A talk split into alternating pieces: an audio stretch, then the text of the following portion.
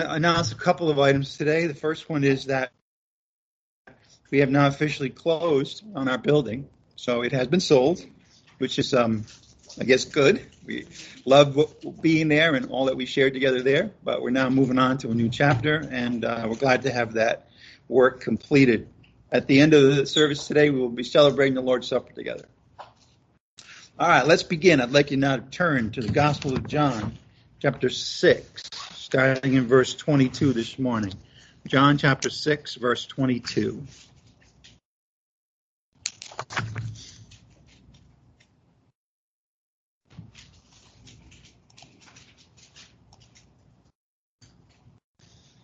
And we will get started.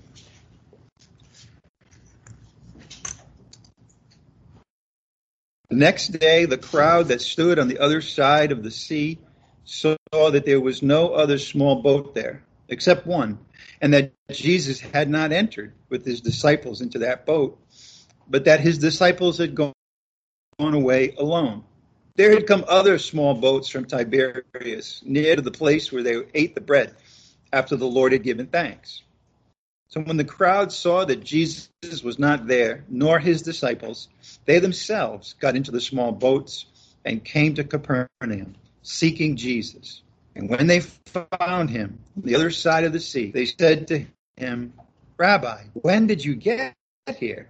Jesus answered them and he said, Truly, truly, I say to you, you seek me not because you saw signs but because you ate of the loaves and were filled.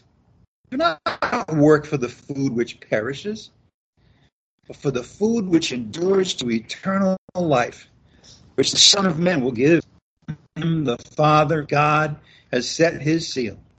Therefore they said to him, What shall we do so that we may work the works of God? Jesus answered and said to them, This is the work that you believe in him whom he has sent.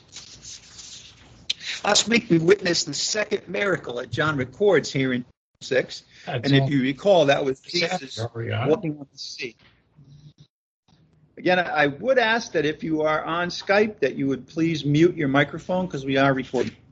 Thank you.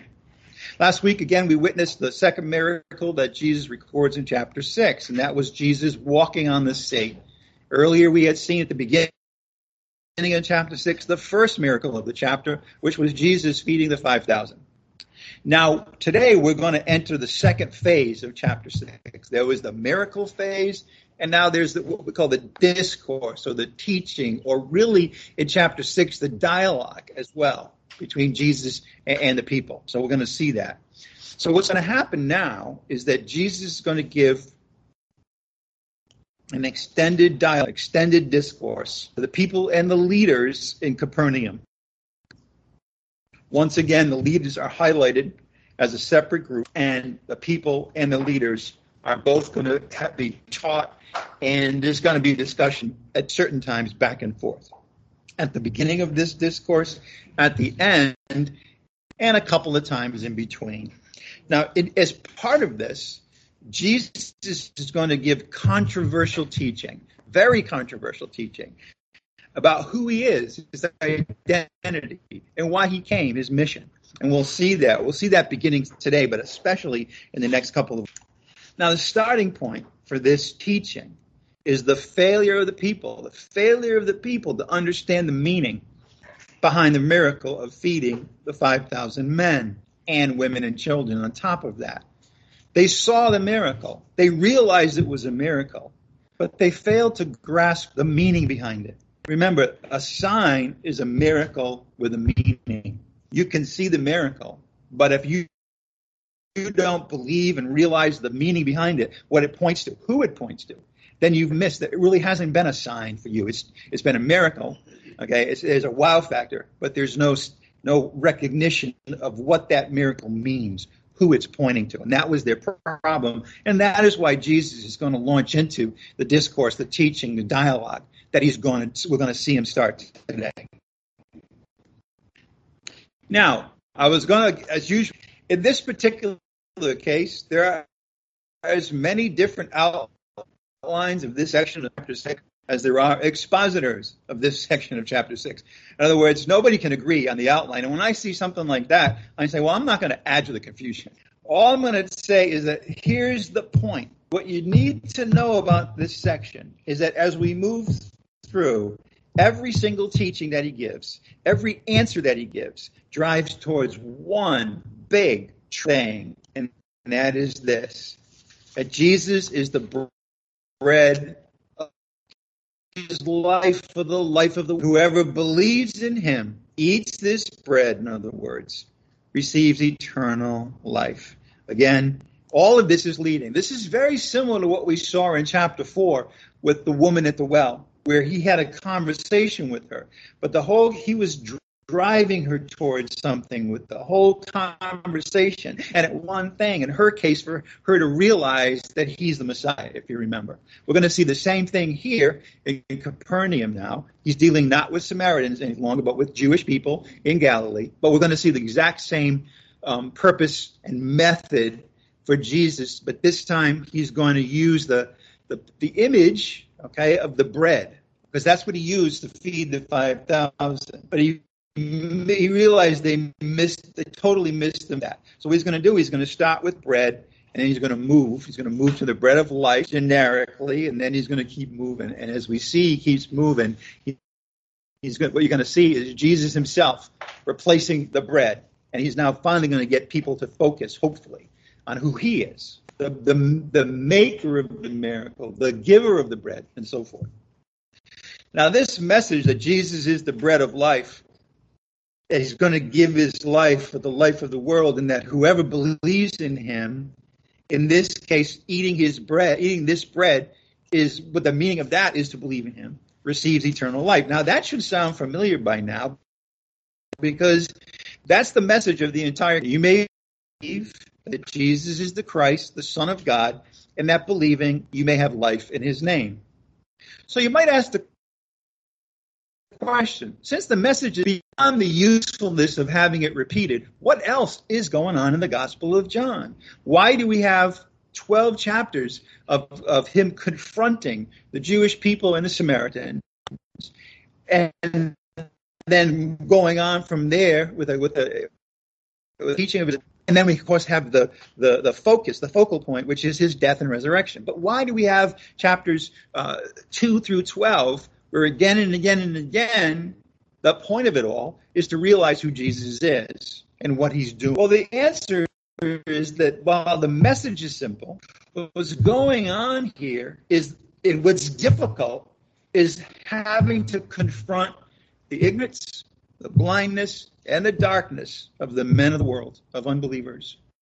And that's a tall order. Um, the unbelieving world is ignorant, they're blind, and there's total darkness. Jesus had used that image already. He says, Men prefer the darkness. I am the light that comes into the world, but men have preferred the darkness. Well, that's a big problem. And so Jesus, again and again and again, is trying to rescue people first from their ignorance, they don't know, from their blindness, they don't see, and their darkness, they don't want to see. That's why we have chapter after chapter the ending of which is always, this is who Jesus is. This is no different. In fact, I want you to see, even though we're only going to get to verse 29 today, I want you to see the course, the progress, how that, how this moves closer and closer to the main point. Now, the main point here is not only who he is, but what he's going to do, his mission. So we're going to see how does that work. And I'm just going to go through this so that you get the sense of that progression. We're going to go back and look at this one step at a time, one stage at a time. First of all, physical bread. When he fed the 5,000, that was physical bread that they ate and it nourished their body. So he started there, just like he started with the water in, the, in Jacob's well with the Samaritan woman. But then he moves on to heavenly bread. He's going to say, look, we saw this in today's passage. Don't work for the food that perishes, but work for the for the food that endures to eternal life, the food from heaven that the Father will give to you. Then it moves to bread for eternal life. So there's heavenly bread, and then now he's moving and he's saying, This bread is for eternal life. Now, I want you to think about being the person in that audience, in that crowd, and hear him do that. They were there. He's already pointed out they were there for the physical bread. We're going to see why as we as we progress in the message today. But that's what they were there for. That's where they came back to him, right? Maybe maybe they wanted to see another miracle. Maybe they wanted to be fed, but that's where it ended. It ended in the physical, the material, this world, this earth. So the first thing he has to do is move them off that and and have them realize that there is a heavenly bread that, that you want that you really want and then he says that that bread is for eternal life now that was that was a that would be a marvelous striking maybe challenging thing to anybody today if you said okay here we have bread but really what you want to have is the heavenly bread even that would cause people to say, what does that mean? Now, the Jews had an illustration of that and an advantage because in, in, the wilderness with Moses, the Lord fed them with heavenly bread, or at least bread from heaven. Okay? But then to move on and say that bread that we're talking talking about. Now, so far, when you're thinking about bread, you're thinking about the feeding of the 5,000. That was bread that nourished them for a day. And maybe, and they're going to actually talk about the fact that this is reminiscent of Moses in the wilderness where he fed the people with manna. By the way, he fed more people. You might say, well, that's a problem because Jesus is greater than Moses. Yeah, but forget about the numbers. Forget about any of that because it's who he is that matters. So they may they may say, well, we we understand heavenly bread, the manna, but what's this about eternal life? Because the bread that we have thought about, while it may have come from heaven, we had to get it every day, and it sustained our physical life for a while. Because most of them actually ended up dying in that wilderness. That bread, the manna, was not for eternal. Okay. So this is this is a, like a mind blowing statement already for them to hear. But he continues. Now he moves that eat it. Then then he moves to say, "It's not a thing. It's me. I am the bread of life. Christ is the bread of life." Again, another mind blowing thing if you think about about it. In the whole experience, they had seen Moses feed the people with bread from heaven. But now, Jesus, who performed the miracle, is now, as it were, ratcheting things up, getting your eyes higher and higher to realize that this person that is speaking to you is the bread of life that comes from heaven that the Father has sent into the world. And he doesn't stop there. He keeps moving. This keeps building. He keeps trying to raise their awareness of who he really is and why he's here. That his he is going to offer his flesh for the life of the world. Now, at this point, they must have been really blown away. And we know they were because a lot of them said, This is a hard saying. I can't accept it. Because he was doing this. He was stepping up and up. He was never content to just leave them where a place where they were comfortable. He wanted that he wanted them to be uncomfortable, to be, as it were, shocked, so that they would get their minds off the physical onto the spiritual, and even then from there onto this person in front of them who's the and that he will offer his flesh for the life of the world. In other words, he will die for the life of the world. This he's the bread of life, and yet he's going to die for the life of the world. And he's not done yet. Because the most, as it were, shocking statement of all is that they have to eat his flesh and drink his blood to have life. Now, you can imagine that if they were hearing that, if it followed him this far, when he said this, it was a bridge too far. They were totally in revolt, as it were, once he had said this. How can a man give us his flesh to eat? How can a man give us his blood to drink? It was, in a way, it was, you know, almost gruesome. If you think about it physically, which is where they, they still were, right? They were totally off base. They weren't thinking at all about the fact that he's teaching something about who he is as the Son of God and what he's going to accomplish, his death on the cross. He, they have no idea about that. They're still on how can we eat his physical flesh and drink his physical blood? When, as we know, that's not at all what he was talking about and he's ratcheting it up and making it, as it were, more and more outlandish so that they will realize, you know what, he's not talking at all about the level we're at. He's trying to get us to wake up. And he's going to use whatever he has to to wake us up. He did something similar with the, with the Samaritan woman. When remember, we saw everything that he, he said to her was a surprise. Okay. So there's a parallel here. And then finally, and throughout this, the issue is a confrontation. Jesus is confronting them. He's saying, Don't come for the bread that perishes. This isn't just about miracles. This is different from the manna. He says, I ask you to believe in me.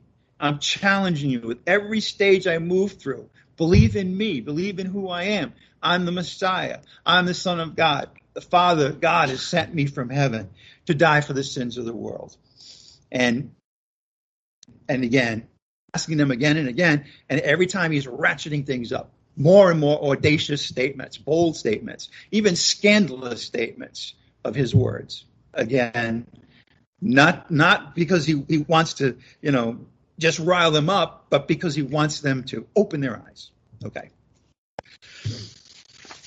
Let's continue reading now, or go back and read and start in verse 22 of chapter 6. John chapter 6, verse 22. The next day, this is the day after, okay,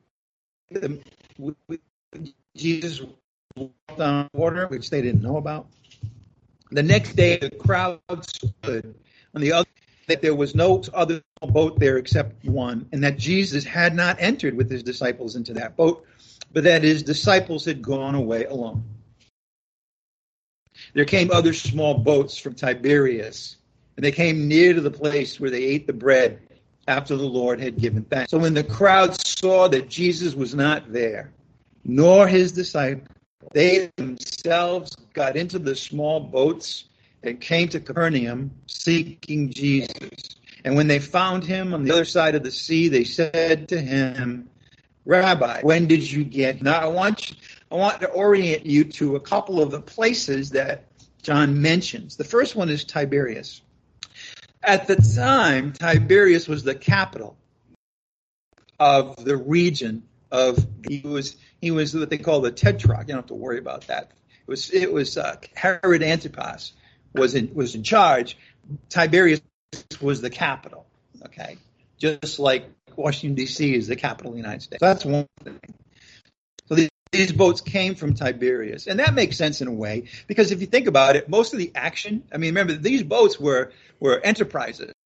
The people use these boats as their way of life, as their as their job. They would go go to places, pick people up, kind of like Uber today, right? They would pick people up. Where you going? I'll take you there for such and such a price. And it makes sense that the capital would be where they start because that's where the most people are and that's where people are moving in and out of and so forth. So that makes sense. Now, verse 23. Oh, by the way, I'll show this in a map in a minute, but Tiberias was on the southwest shore of the Sea of Galilee. I'm going to show you with a map, but basically they're going from the they're going to go now from the northeast I'm sorry, from the southwest to the northeast, because that's where Jesus performed the miracle. Okay. Verse 23, if you notice, there came other small boats from Tiberias near to the place where they ate the bread after the Lord had given thanks. It, it, it kind of answers the question. It would otherwise arise the question how did this crowd get across by boat when there were no boats but the one disciples had taken out? And so they have in order to answer that question, he talks about the boats from Tiberias.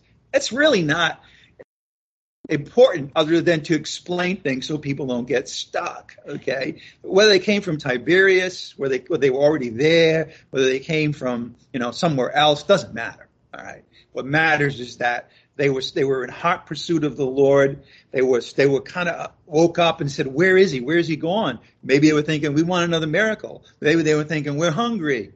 right? Whatever it was. Maybe we were thinking maybe we could still force him to be our king. I mean, this is what was on their mind. Very earthly approach to things, needs, their own needs on an earthly, an earthly level. So now verse 23 again tells us where these boats had come from. Tiberias, from Tiberias in the southwest to the east side of the Sea of Galilee, near where the miracle had occurred. And then we have Capernaum. At this point in time, Capernaum was the hometown of Jesus and his family. I don't know if you remember, but we won't go there, but in chapter 2, after he performed his first miracle of turning water into wine at the wedding feast of Cana, He then proceeded to Capernaum with his mothers and brothers and his disciples because that's where he was setting up his hometown. That's where his family remained. Not only that, but it was also the hub, the central point of his ministry in Galilee. When we see Jesus in Galilee, he would he and his you know, or his disciples would be in Capernaum. They move out somewhere. They come back to Capernaum. That's what I mean by a hub for his ministry in Galilee. So you think about about that, and you realize, well, that's why they headed to to because they knew. Remember, they had. I don't want to confuse you, but they had gone from. Actually, let me give you a map. All right, can you see that? All right. I know. Okay, so I'll give you a map just so you know why I'm saying what I'm saying. Okay, so they were they started this. Jesus was all kinds of miracles, particularly miracles of healing in this, whole region. We went to Matthew, Mark to see that because John doesn't record that, but it sets up. You need that context to really understand why these people following him.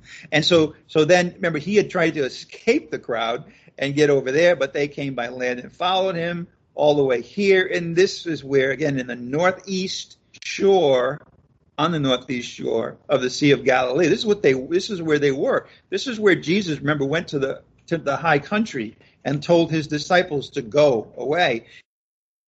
And then the crowd wakes up and finds out, wait a minute, nobody's here. Where'd they all go? Here's Tiberias. Remember, I said it was in the southwest. You see that from northeast to south. So these boats are coming on they're coming up here. And now that they have boats, they're ready to go. And the question is, where should we go? And the answer is, where do you think Jesus is? And they said, well, his, his hometown and his hub is Capernaum. Why don't we start there? And that's why they came across. Okay. Now, what do they, they get here and they they find Jesus and then they ask him a question. And it, it's in verse 25. Look at it again. When they found him on the other side of the sea, they said to him, Rabbi, when did you get there? Here. When did you get here? I don't know about you, but if I saw him and I, I saw there was oh, there's no boats and here he is, I think I'd ask him the question, how did you get here? But they asked him, when did you get here? Now you might say, what, why would they ask that question? And and the answer is was that in a way they had a sense that there's another miracle going on here. You see, if he said how, right, he he would have answered it, or they may anticipate him to have answered it with, well, there must have been a boat, another boat. They'll just tell us about it. But they asked when because they suspected another miracle. And if he got there too soon, right, then they would realize, wow, something miraculous happened. So that's probably why they asked when rather than how. Because clearly they were surprised that he wasn't on the shore. And in light of the miracle of, of the preceding day, Perhaps they were more than a little curious as to, you know what, maybe another miracle had occurred. In any event, their question was is God going to become the springboard for this discourse that Jesus is about to give, teaching on the bread from heaven. All right, again, right here is where things turn. Look at verse 26. Now, what question did they ask him? Rabbi, when did you get here? What did Jesus respond in verse 26? Yeah, well, I got here about seven. no, he didn't. Notice what he said instead. Truly, truly. Now remember, whenever you hear those words, he's about to say, this is something really important. And almost always, it's about him. We've seen that already. And he says, truly, truly, I say, you see, in other words, you followed me from Capernaum all the way over to Bethsaida. And now that I left there, you're following me again. And the question is, why? Why? And the answer is, it's not because you saw signs. That's not why you're following me. Again, we're going to see that word signs. And you have to, I'll tell you again what, they, what a sign really is. I've mentioned it already. But there's a difference between a sign and a miracle. They saw the miracle. There's no question question. They didn't see a sign. Now, that's not why they're following him anyway, because you ate of the loaves and were filled. And Jesus understood that. And that's why he understood that I'm not going to answer their question because that's just going to feed into their desire for another miracle, their desire to be part of something special. Then this would like reinforce the idea that this is the guy we need to draft as our king. And he wanted no part of that. So instead, he responds not answering their question, but addressing what they were thinking because he's omniscient. He knows what they're thinking. But even by the way they were behaving, he knew. He understood that they had the wrong motives. That's he's rebuking him here, right? You seek me not because you saw signs, but because you ate of the loaves and were filled. In other words, wrong motivation. He's rebuking them. You're not coming to find me for the right reasons, for the wrong reasons. And essentially, if you boil it all down, here's the problem. They were all about, about what, what I can get from Jesus. What do I want? Uh-huh. Give me some food. We want a king to defeat the Romans. We're going to make you the king, and so forth. They were all about what I want and not at all about who he is. When in fact, everything that he does, everything that he says is for the purpose of getting them to open those blind eyes to see who he is. These people hadn't done that at all. Okay. Again, they saw the miracle. I mean, how could you miss it? Here we have Jesus as 5,000 men plus women and children in the grass. And then, then they, then Jesus says, Hey, what do we have? Right? How are we going to feed these people? And then Andrew comes up and says, This, there's a little boy here. He's got five loaves and two fish. Now, of course, maybe not everybody heard that, but a lot of people did. I mean, if you in that day and age, this wasn't an amphitheater, you know, where you had distance. They were right there. He was right next to them. So a lot of them, especially if I don't know if you remember this, but they were lined up in the 50s and 100s. That was to make it easy to count, but also to have as many people as possible, as close as possible. So they knew basically that that a miracle had happened. They knew that he gave thanks, which is very interesting. It's very important to understand that really it was the giving of thanks to the Father that precipitated the miracle. I'm not I'm not saying it was magic words and incantations. What I am saying was that he's always about just as he wants people to know who he is, he's also reflecting or, or sending that glory up to his father. And at that point, that's when the miracle occurred. So they saw all that. They saw the five loaves and two fish and watched in amazement as that small, paltry amount of food fed thousands of people. I mean, I probably couldn't eat five loaves. I could definitely eat a loaf and two fish, though. So that would be just feeding me would get rid of a lot of it right there. So in other words, they knew there was no possible explanation short of a miracle. They saw that. What's the problem?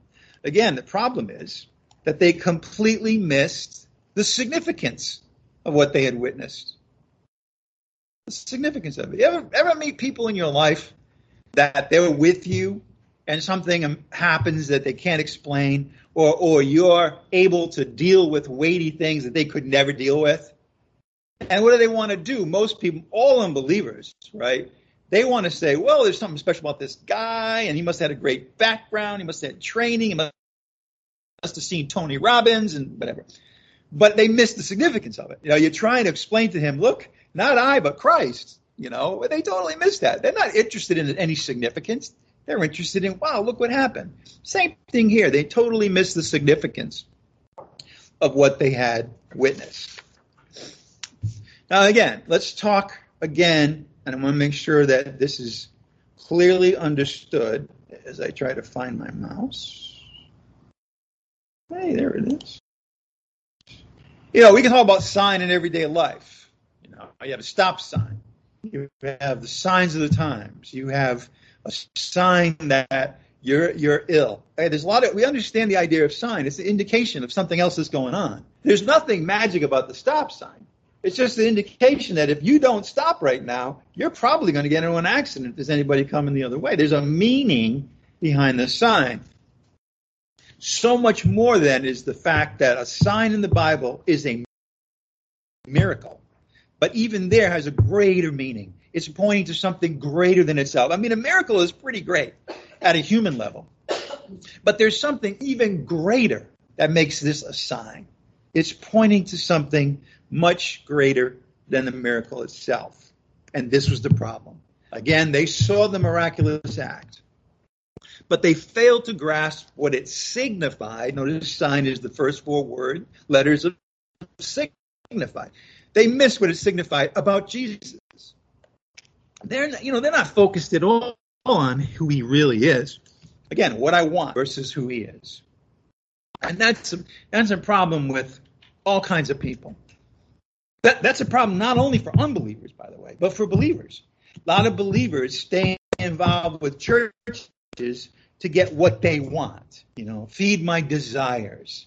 I, I'm lonely and I desire to meet somebody. So I'm going to go to church to meet somebody. Now, there's nothing wrong with meeting somebody. And if you find, you know, a person that's a Christian, that's fantastic. But that shouldn't be your motivation. That should be a blessing from God. But a lot of people come for what can I get out of this? I want I want to go to the church that has the best uh, entertainment or the best programming for my children or has a Starbucks in the entryway or things like that. And there's all kinds of things like that. Or or is going to perform great miracles. Even today, right? We have these false teachers that perform miracles. A lot of people want that.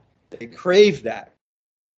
For some reason, they're not satisfied with their life and they want to see a miracle. No, and again, not just unbelievers, which are clearly that's the case, but also believers. They did not grasp at all what it signified about Jesus. And what does that mean? It had not been a sign to them. So you get confused when he says in verse 26, maybe you get confused. I say you, you seek me not because you saw signs. And if you think that that, should that just means miracles, then you would say, well, of course they saw the miracle. What's Jesus? You have to understand that he's saying, there's a, I want you to see what it signifies about me. And they didn't. They didn't. And not only that, but it stimulated their desires. You see, see it's not supposed to stimulate. Uh, a sign, a biblical sign, is supposed to, again, authenticate who Jesus is. There's a greater reality here. There's a heavenly truth, and it's designed to awaken in people a corresponding faith. That was that's the bottom line.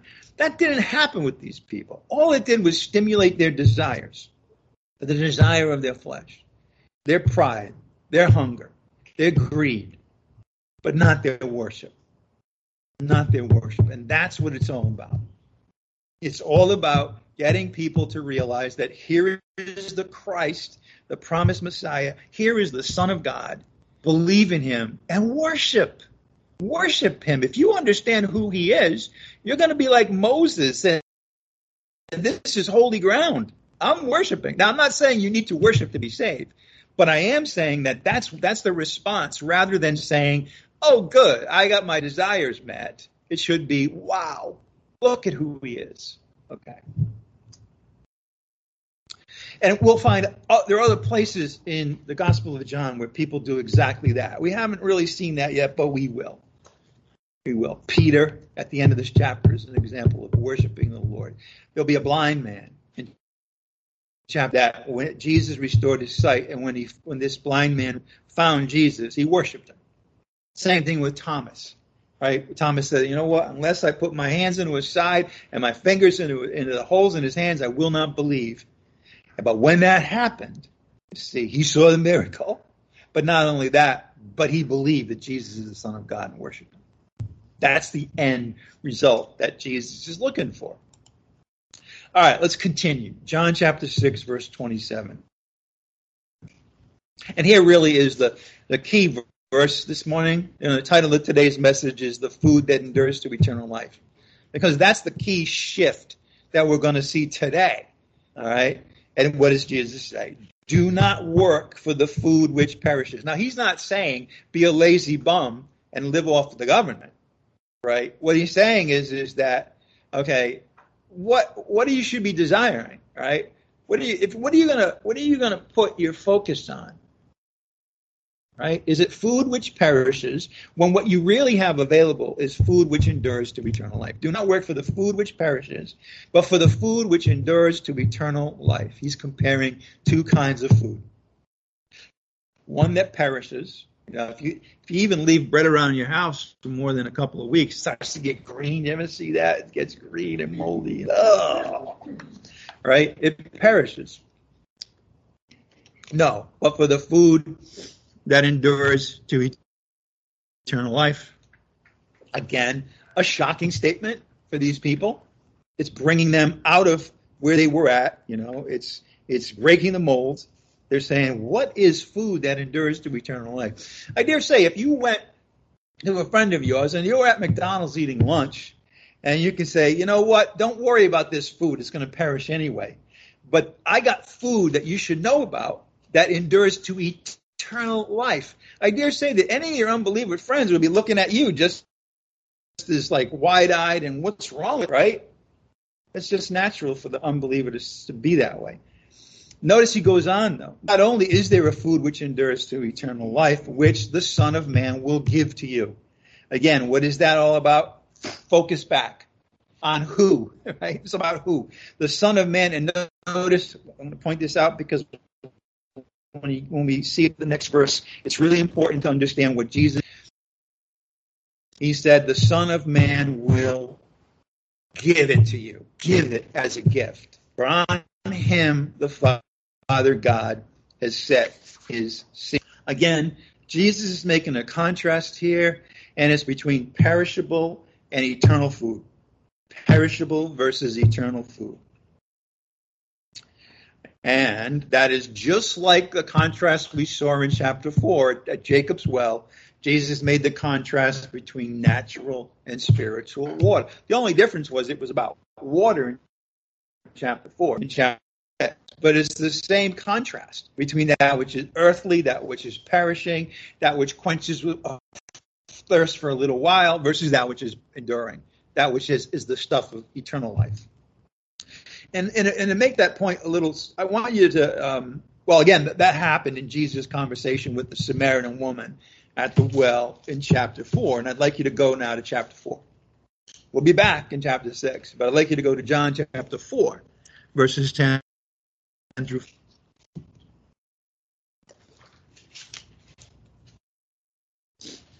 We've already seen this. Hopefully, we grasp the meaning.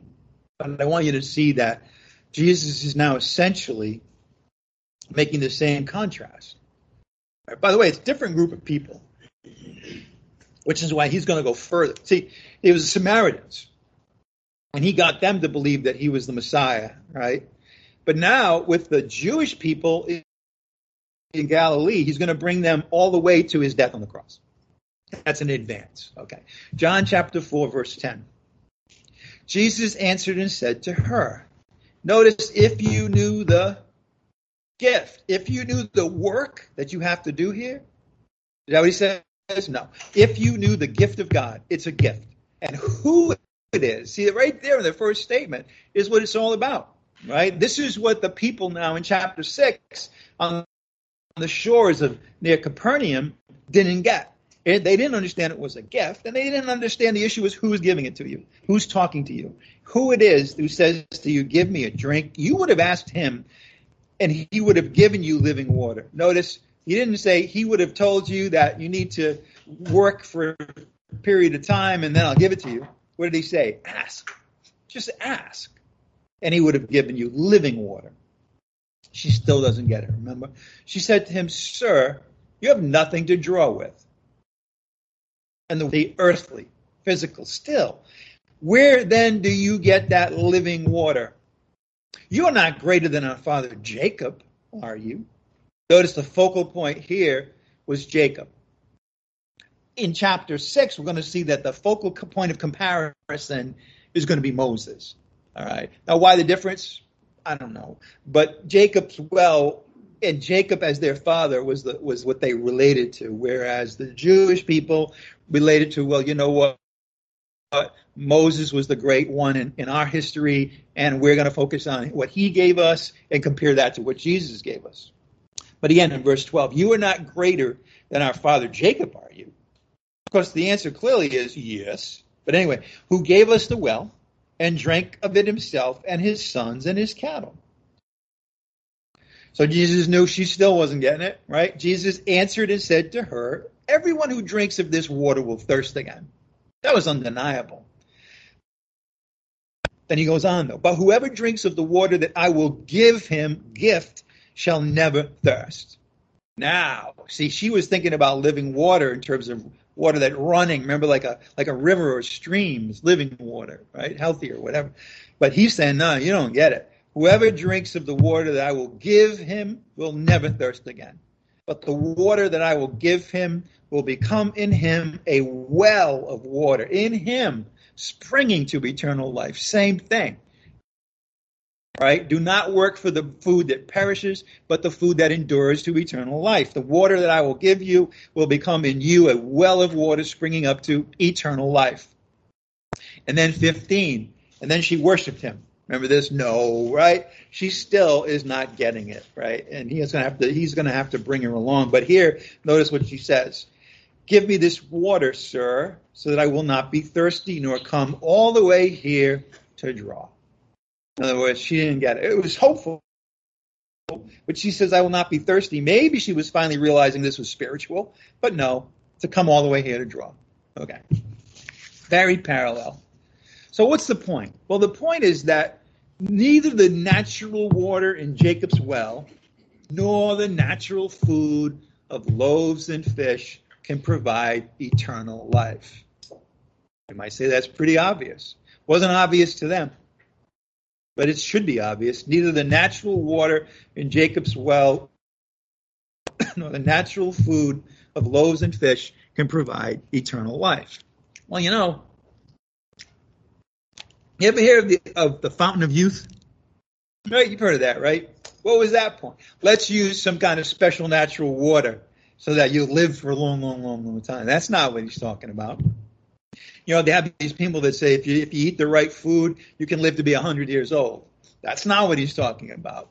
Remember, he's talking about eternal life, way beyond anything that natural food or drink can ever deliver. But beyond that, there's the giver, the giver. See, yes, it's it's this is amazing that you can have eternal life. Just ask and I will give it to you. But ultimately, the focus should be the giver, Jesus. He's the giver of the water that springs up to eternal life. Again, one more time, notice in verse 14. The water that I will give him will become in him a well of water springing up to eternal life. The, the water that I will give. Jesus is the giver of the water that springs up to eternal life. That ultimately was the point of it all, right?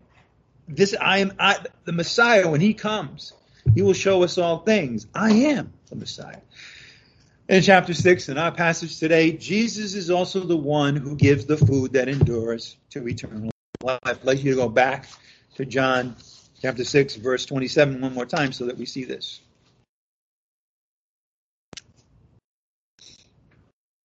John chapter 6, verse 27.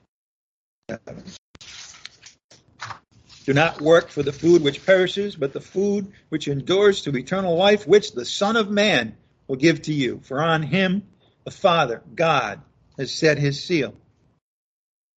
Now, here in John 27, there's one additional thing that, that shows you clearly that he's talking about focus on me. Jesus is saying that God has set his seal of approval on him. For what? Well, he has appointed him as his authorized agent, if you want to put it that way, to bestow life giving food. So he's saying, again, he said this already. If you don't just believe my testimony on my say so, but ultimately it's what the Father testifies about me. It's the fact that he has put his seal on me, which should really cause you to just realize and believe that I do have the bread of eternal life. And as we're going to see as we go along, we're not going to see it today, that Jesus will identify that food ever more closely with his person and his work. That's where we're headed. All right. Look at John 6:28 now. John 6:28. Now remember, what did he just say? He said, don't work for the food which perishes, but for the food which endures to eternal life, which the Son of Man will give to you. Give to you. What was their response? Therefore they said to him, What shall we do? This is the big stumbling stone. It was the stumbling stone for the Jews. I'm going to do something. I'm going to work for it. I'm going to have religious practices that will have favor with God, and then I will have eternal life because of what I do. Right? Again, religion never goes away. And I dare say that probably 95% of the people in this world think it's about what they do. What they do. If I do the right things, I'll get there. Okay. There being heaven, nirvana, whatever you want to call it. Okay. That's not what it's all about. Again, therefore they said to him, What shall we do that we may work the works of God? I want you to notice again, the focus is on them, not Jesus and, that they th- actually think they can work the works of God. And I want you to notice that again, they have this picture. We can do it, and it's a lot of stuff, right? Well, what does Jesus say? Jesus answered and said to them, "This is the the work. It's singular. There's one thing. Jesus is all about. God's all about that. You know, humanity, the flesh, the world is all about making things complicated complex. Jesus, God, is all about helping us understand that it's simple. My yoke is easy. My burden is light. The simplicity of devotion to Christ, always. So that he changes the word works to the singular. There's one thing, the work of God. And what is that?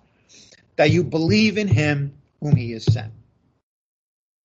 Now, you might have thought they would rejoice in that. I mean, I mean, you should. We rejoice in that, right? But if you're on the level of, of human nature, you're not going to rejoice in that. First of all, human nature is not to believe, right? But human nature is to say, it's me. It's what I do that counts. Okay. It's, this is the singular work of God that you believe in Him whom He has sent. So in verse 28, we've seen this again and again already. We'll continue to run into it another complete misunderstanding.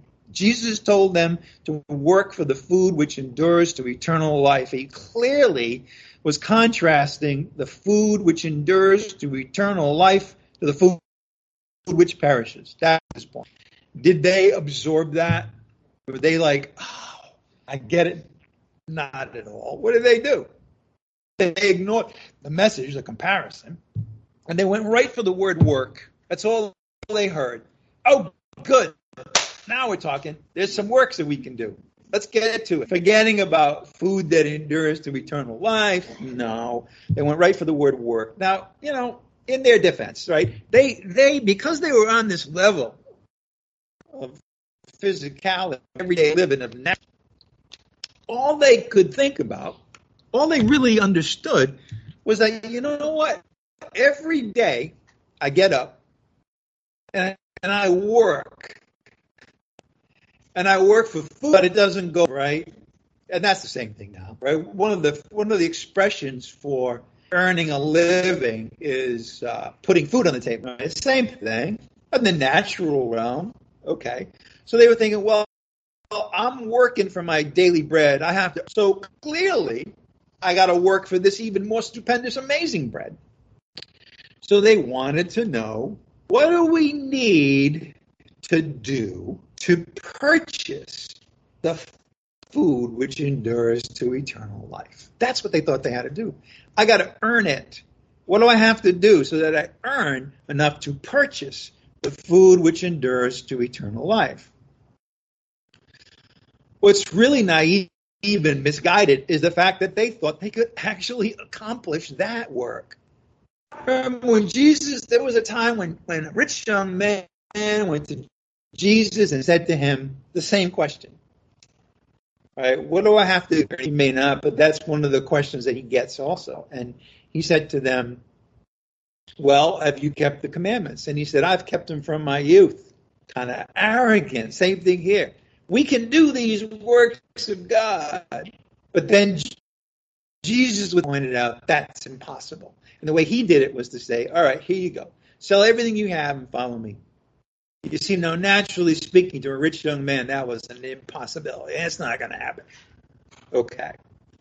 But not only that, they, they not only that uh, they wanted to work, But they had the audacity to think they could accomplish whatever works that God requires, we're going to be able to do. Let me ask you something though. What is the one work that was required to provide the food that endures to eternal life?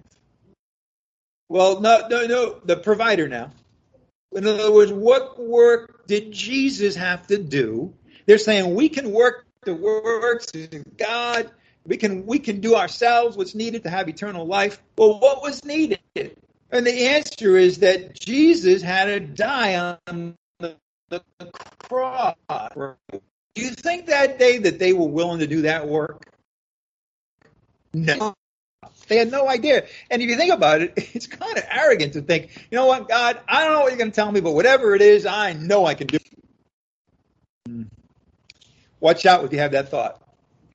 There's a lot of Christians that have that thought. There's a whole realm of Christianity that says you can, by your works, get to a place of sinless perfection or of what they call full sanctification or anything you want to put on. And it's all about them, their practices, their works, their good deeds, and they can get to somewhere on their own. Be careful when you have that thought. I know whatever God asks, I'm going to do. If that's true, why then you don't need a savior, do you? And not only that, but the only way that can ever happen is with the Spirit and the Word of God. Okay, they would totally. So the other thing, though, and this is the whole point about how misguided they were, when they totally ignored Jesus when He told them, "This is a gift." A gift. Now, a gift isn't a gift if you have to work for it. All right, we all know that. They should have known that too. They should have been, again, excited. Here's this bread that endures to eternal life. You don't do works for it, it's a gift. The food which endures to eternal life, which the Son of Man will give to you. And what's when you have somebody giving it to you, what's the only necessary thing? To believe the giver of the gift right? If you don't do that, you're never going to have the gift, are you? In other words, not because he, you know, it's not like saying, okay, you need to believe and then I'll give you the gift. That's not what's going on at all. It's like you, you can't, you can't receive the gift without believing, right? In other words, if you don't believe that he's the giver of the gift, you will never let him give you the gift. Does that make sense? Maybe it doesn't, but my, if you think about an analogy, someone says, you know what, I want to give you $50,000 you clearly don't believe in him that he's going to do that. So you walk away, right? You're like, that's ridiculous. I don't want anything to do with that. So you, you got to believe in the giver of the gift. That's all you have to do because it's a gift.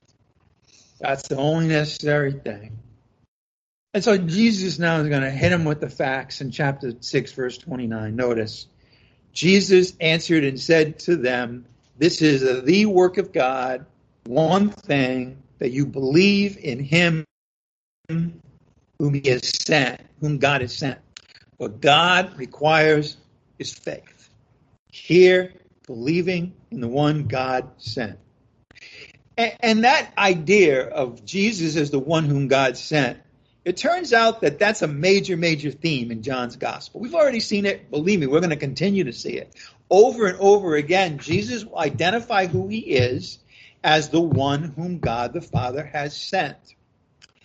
Well, why did the Father send this? Well, one reason is he sends the Son into the world to save the world. That's the one whom God has sent to save the world. How? By giving his life for the life of the world. John 3 16 to 17. Check it out. John chapter 3, verse 16 to 17. For God so loved the world you see, by understanding that Jesus is the one that God sent, you realize and believe that He loves. He loves the whole world. Why else would He send His only Son down here to die for us? Because He loves us.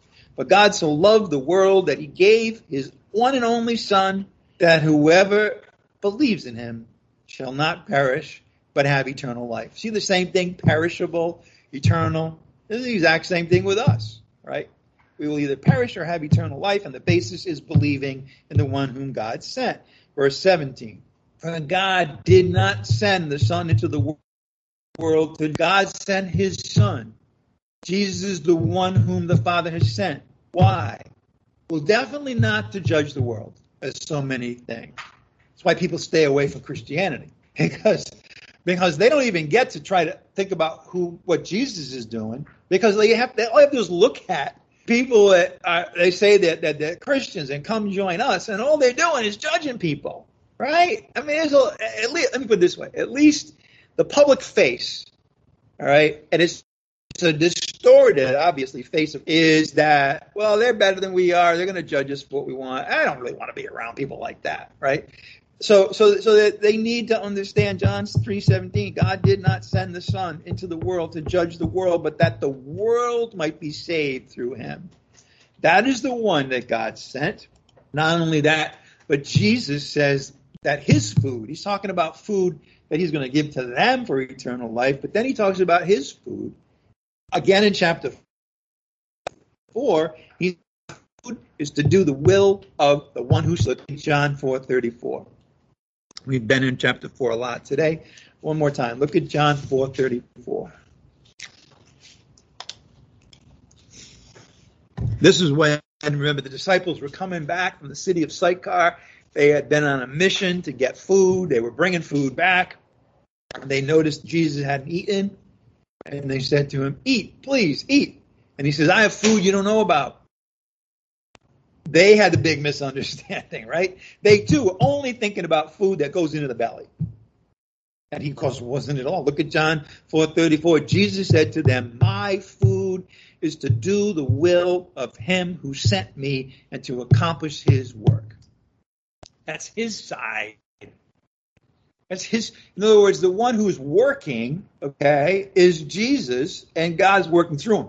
That's where all of the work, as we think about it, under, is, is happening.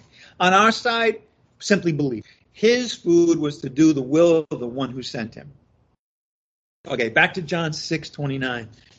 And we'll, we'll wrap this up this morning. Well, in just a moment, we're going to have a couple of passages from Paul's letters to make the connection. John 6 29. By the way, in large part, the Gospel of John also serves to make to, to transition from Matthew, Mark, and Luke. We're primarily talking about the kingdom of God for the Jewish people. Uh, transition occurs. John is right doing the transition. You can see it move in his gospel, and then by the time you get to Paul, you're now at a place where there's the church. It's no longer about the Jews only, about Jews and Gentiles.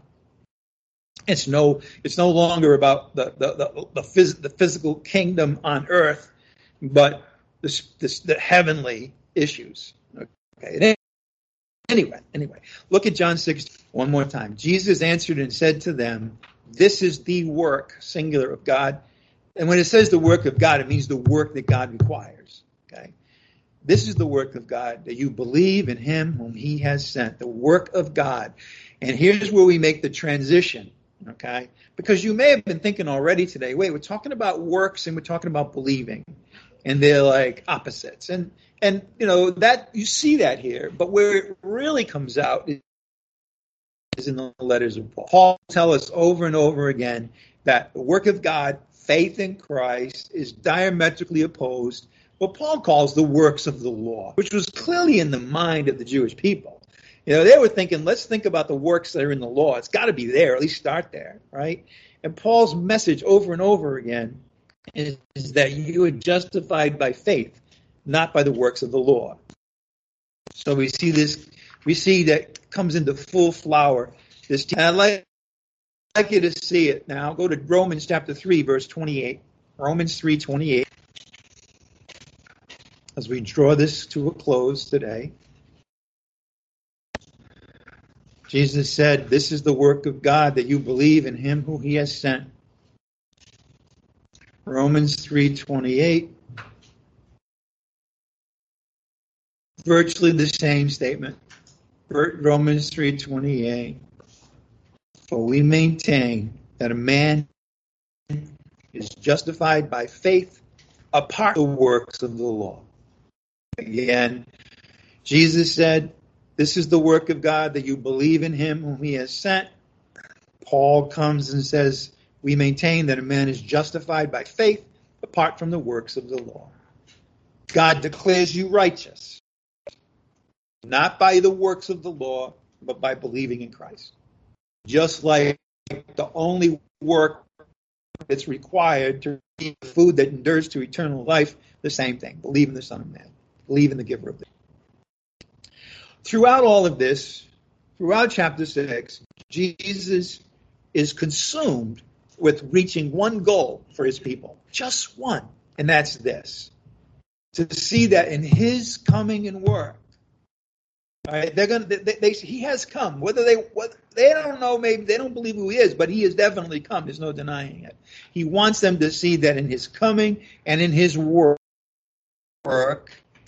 God has brought salvation to all people. It's only in John where the conversation moves to the sins of the world, the Savior of the world, right? The Lamb of God who takes away the sin of the world. Again, that transition from a focus on the Jewish people only to the whole world, Jew and Gentile. In, in, Jesus' coming and work, God has brought salvation to all people. And finally, let's take a look at 2 Corinthians chapter 5. Go forward to 2 Corinthians chapter 5, verse 8.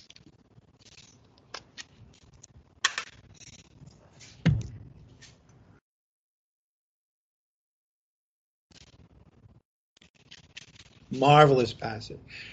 2 Corinthians 5, 18 through 21. We're not going to see all of that today. Marvelous. Absolutely marvelous. Clears up so much about the gospel, for example. Look at John 5, 18.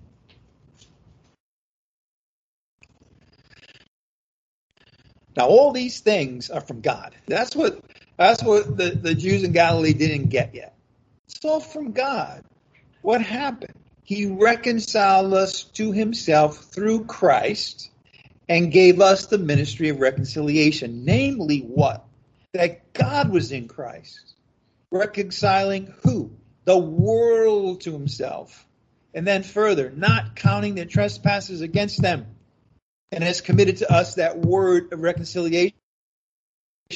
And when we bring that word to people, if we're understanding the message from God, do we count their trespasses against them?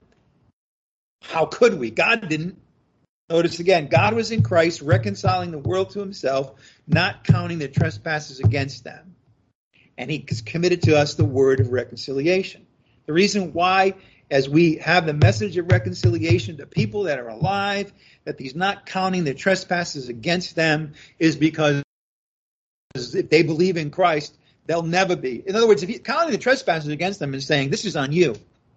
And he's saying, no, it's not, as long as you believe in Christ. It'll never be an issue. As far as uh, an issue, as far as the east is from the west, so far have I put your transgressions away from you. Not counting the trespasses against them, he has committed to us the word of reconciliation.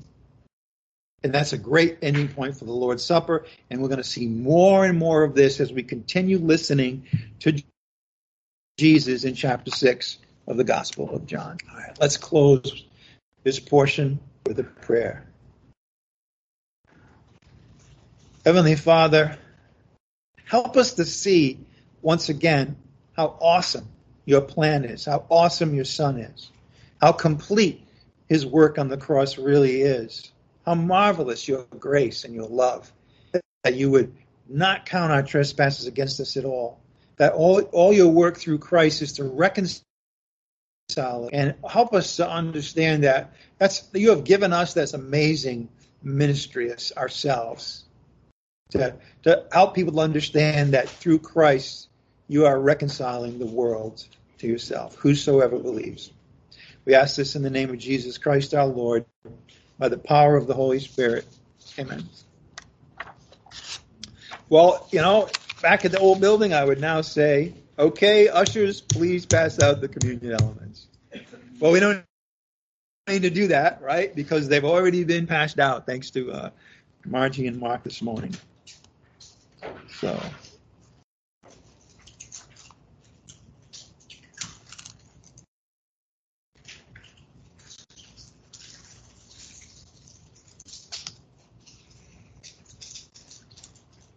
All right. So we do our own preparation, right, of the gifts, just making sure that it doesn't spill.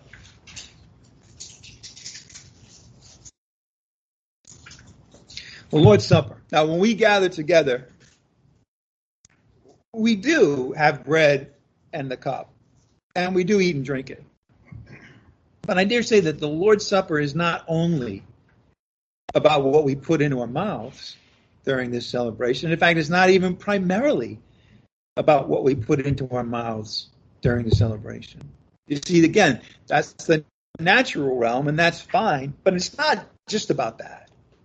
It's not just about that. That's what that's where the Catholics go. They somehow it's this cup and this bread is now the, the body and blood of Christ, and it totally isn't. It totally isn't.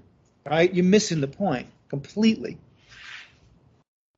Now we're talking about the Samaritans today a bit, and and one other thing that Jesus told the Samaritan woman was this: the Father, God the Father, seeks true worshipers and who are the true worshipers?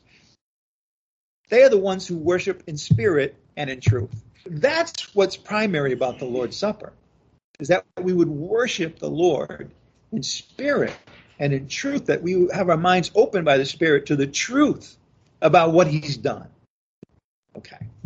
But just like the crowd on the shore, there are times we can sometimes see the actions in the Lord's Supper after all, they're repeated, they're obvious. We can see one another taking in the elements. We can do that, but we sometimes can miss out on the, and that's a shame. We should never miss out on the meaning. You know, as far as God is concerned, we truly eat and drink the bread and the cup when we grasp the meaning, the meaning behind the Lord's Supper, when we believe the words of the Lord about the Lord's Supper. We believe that that the that through the Spirit and truth that the words of the Lord are spirit and life. So this morning, what we're going to do is we're going to listen to the words of Paul, Paul and Luke and Matthew as each describes the Lord's Supper. All right, so we, we normally at the end go to 1 Corinthians 11, 23, but today I'm going to lead off with that. Okay. 1 Corinthians 11, 23 to 26. For I received from the Lord that which I also delivered to you, that the Lord Jesus, in the night in which he was betrayed, took bread. And when he had given thanks, he broke it and he said, This is my body, which is for you. Do this in remembrance of me. Now, we're not ready to take the elements yet, okay, just so you know, but this is normally what we look at. This is my body which is for you. That's the message. His body is for us. What does that mean? It means that he will give his life for the life of he died for each of us. That's his body was for us. Do this in remembrance of me. What's that mean?